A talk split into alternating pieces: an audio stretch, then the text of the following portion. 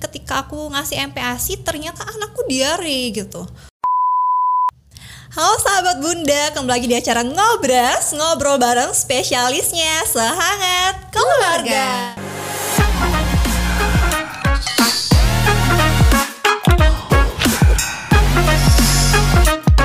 Ngobras, ngobrol bareng spesialisnya Oke, hari ini di Ngobras kali ini ketemu lagi sama aku Evi di acara Ngobrol bareng spesialisnya. Nah, kita langsung aja mendatangkan narasumber yang begitu luar biasa hari ini, apa? Yang cantik banget juga, sahabat Bunda. Nah, ada pepatah mengatakan tak kenal maka tak sayang. Jadi kenalan dulu biar makin sayang gitu ya. Jadi langsung aja kita sambut Kak Erma. Halo Evi. Wah, cantik Waduh. banget ya. Gimana kabarnya Kak Erma? Luar biasa tersanjung sekali. Hari ini saya dibilang cantik. Oh. Iya kan memang cantik Au, ya kak. au, au. Hostnya jadi minder ini guys gitu. Harus selalu sehat. Oh, harus selalu Iya, sehat juga kak ya. betul. Dan semoga sahabat bunda di rumah juga sehat-sehat ya kak ya dalam Iya. keadaan sehat. Jadi bisa nonton ngobras kita nih hari Iya, ini. betul, betul. Kak Erma, nih aku mau tanya-tanya boleh nggak kak? boleh. Nah, sebenarnya MPASI itu apa sih? Terus kapan sih MPASI itu bisa diberikan ke buah hati kita? Baik itu usia berapa sampai berapa ya kak ya? Terus kebutuhan gizinya juga gimana? Nah, selain itu juga aku pernah denger nih berapa mami-mami yang curhat ya di komen channel YouTube kita itu gimana tentang keluhan-keluhannya tentang MPASI kak. Nanti kita obrolin ya kak ya. Tapi sebelumnya aku pengen tahu nih dulu MPASI itu apa sih sebenarnya kak?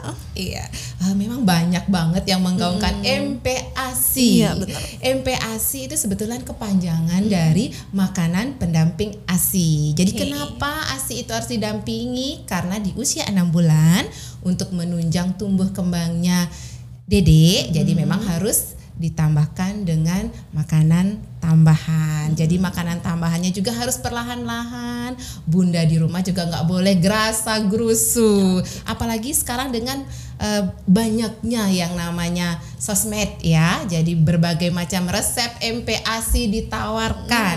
Eh, hanya saja di sini kita harus perlahan-lahan. Kita kenalkan diawali dengan makanan yang rendah serat. Jadi dimulai patokannya selalu adalah usia 6 bulan sampai 24 bulan. Jadi Oke. itu patokan dari MPASI dan terkadang juga ada yang memberi patokan bahwa kesiapan si kecil untuk menerima makanan tambahan itu dari tanda-tanda dia sudah siap boleh makan. Contohnya kepala sudah tegak, refleks muntah sudah mulai berkurang, agak sedikit rewel meskipun sudah diberikan ASI. Jadi tertarik dengan apa yang kita makan. Jadi itu tanda-tanda siap sudah diberi makanan tambahan. Berarti ada tanda-tandanya juga ada ya? tanda-tandanya Oh. selain di usia enam bulan Oke, tadi. berarti eh, tadi itu adalah di usia yang lebih tepatnya 6 sampai 24 20, bulan. iya, Kurang betul, lebih 2 betul. tahunan ya Kak ya. Oke. betul. Nah, Kak eh, tertarik banget nih yang ngebahas tentang MPASI ini Kak ya. Eh, Mami-mami di rumah itu kemarin kan aku ada kasus nih Kak ya. Mm-hmm. Eh, ada yang curhat nih Bunda di rumah. Kalau misalnya Evi ini aku uh, usia anakku 6 bulan lebih lima hari. Aku udah coba mau ngasih MPASI gitu kan. Tapi ketika aku ngasih MPASI ternyata anakku diare gitu. Nah gimana ya?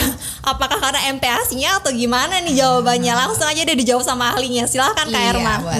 Kalau kita lihat diare, ya diare itu eh, frekuensi BAB yang lebih dari empat kali, apalagi kalau teksturnya cair perlu kita waspadai. Jadi kita takut terjadi dehidrasi ya.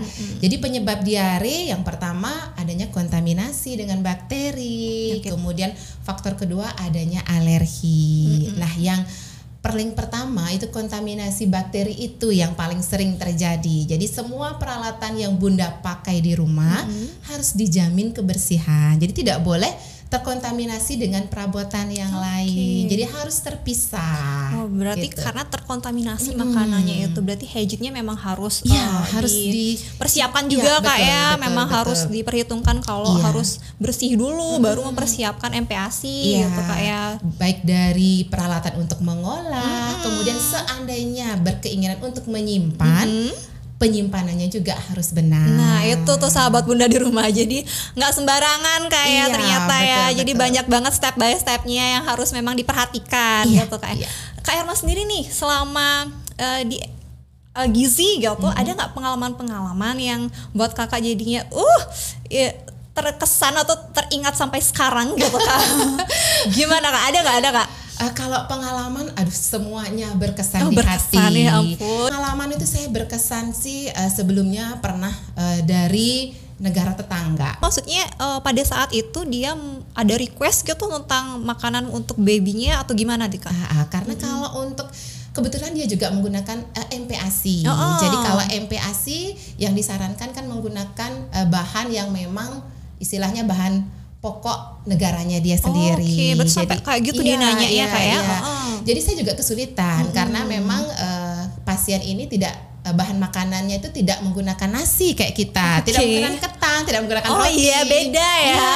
Oh. Jadi ternyata makanan sehari-hari itu adalah ubi, Ubi. ketela Oke, rambat. ketela rambat, Jadi uh-uh. karena eh, bahasanya saya susah mengerti, dia cuma menunjukkan gambar Oke. seperti ini makanan anak saya. Oh, Jadi iya. kita coba eh, create. eh, mungkin sih tidak sama rasanya dengan yang biasa mereka nikmati atau si kecilnya menikmati, tapi kita berusaha. Begitu diberikan, dan ternyata memang bisa dinikmati Oh, dan ternyata lebih suka. Oke. Nah, permasalahan tidak muncul di situ. hebat sekali ya Iya, permasalahan tidak muncul di situ Eh, dan masalahnya ada ternyata eh, keluarganya pingin tahu nih resep. Iya. Ya, resepnya. nah itu dia ya karena disukai gitu kayak Iya, jadinya iya. Kalau resepnya saya tidak akan mungkin menggunakan Google Translate lagi karena cukup panjang lebar. Oke. Hmm. Ya sudah biar singkat, eh, tidak memakan banyak waktu. Jadi saya demokan aja di tempat atau di dapur eh, Puri Bunda. Oke. Saya videokan ini bahannya seperti ini Oh, sampai caranya. sebegitunya Iya, kayak diberikan iya. ini bahannya, Betul, begini caranya. Dia tinggal kirim aja ke Oh handphonenya. langsung diberikan kepada Iya. sahabat bunda itu. Eh, hat- satu hal yang bisa dipetik banyak caranya yang bisa dilakukan untuk memberikan yang terbaik untuk Iya. sahabat-sahabat bunda ya gitu kak Iya, ya. iya. Oh luar biasa banget kak. Uh, hebat ya kak ya. Ternyata ada ada mami-mami yang seperti itu juga ya. Ada, Ada. dapat kasus-kasus yang seperti itu juga. Oke Kak Irma. Nah, eh, jadi aku bisa simpulin sedikit ya Kak Irma ya untuk ngobras kali ini itu obrolan kita bahwa MPASI ini makanan pendamping air susu ibu bisa diberikan di usia 6 sampai 24 bulan. Itu eh, dan disesuaikan lagi dengan kebutuhan Iya. gizi dari buah hati itu sendiri gitu Kak ya. Karena kebutuhan gizinya kan beda-beda. Bener nggak Iya. Kak? Heeh.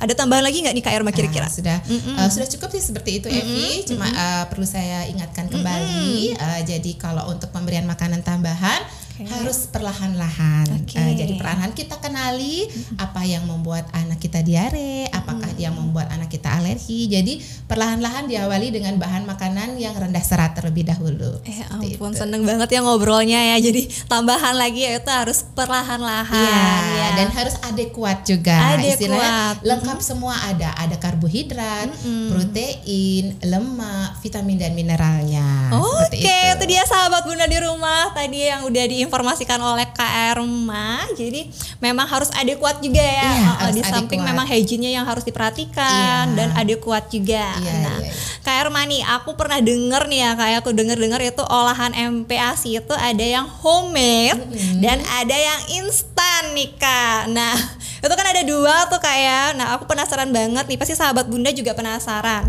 Sebenarnya yang cocok atau yang lebih bagus nih diberikan untuk buah hatinya untuk si kecil tuh apa sih kak? Gitu kan? Tapi dikip dulu ya jawabannya kak ya. Oke nanti kita bahas di ngobras selanjutnya. Gimana kak Erma setuju? Setuju Oke, ampun.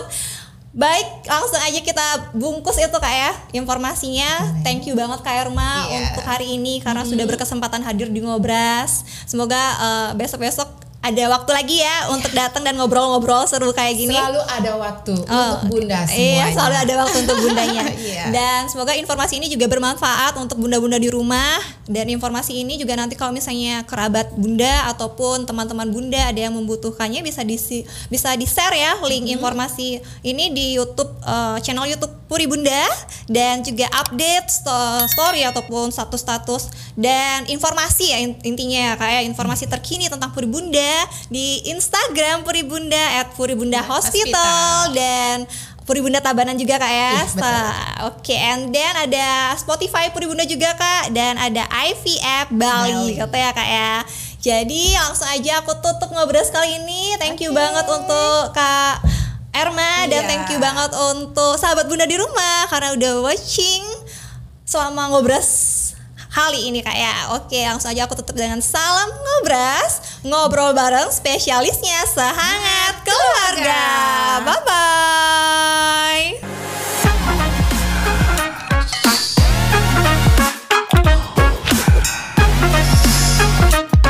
Ngobras, ngobrol bareng spesialisnya.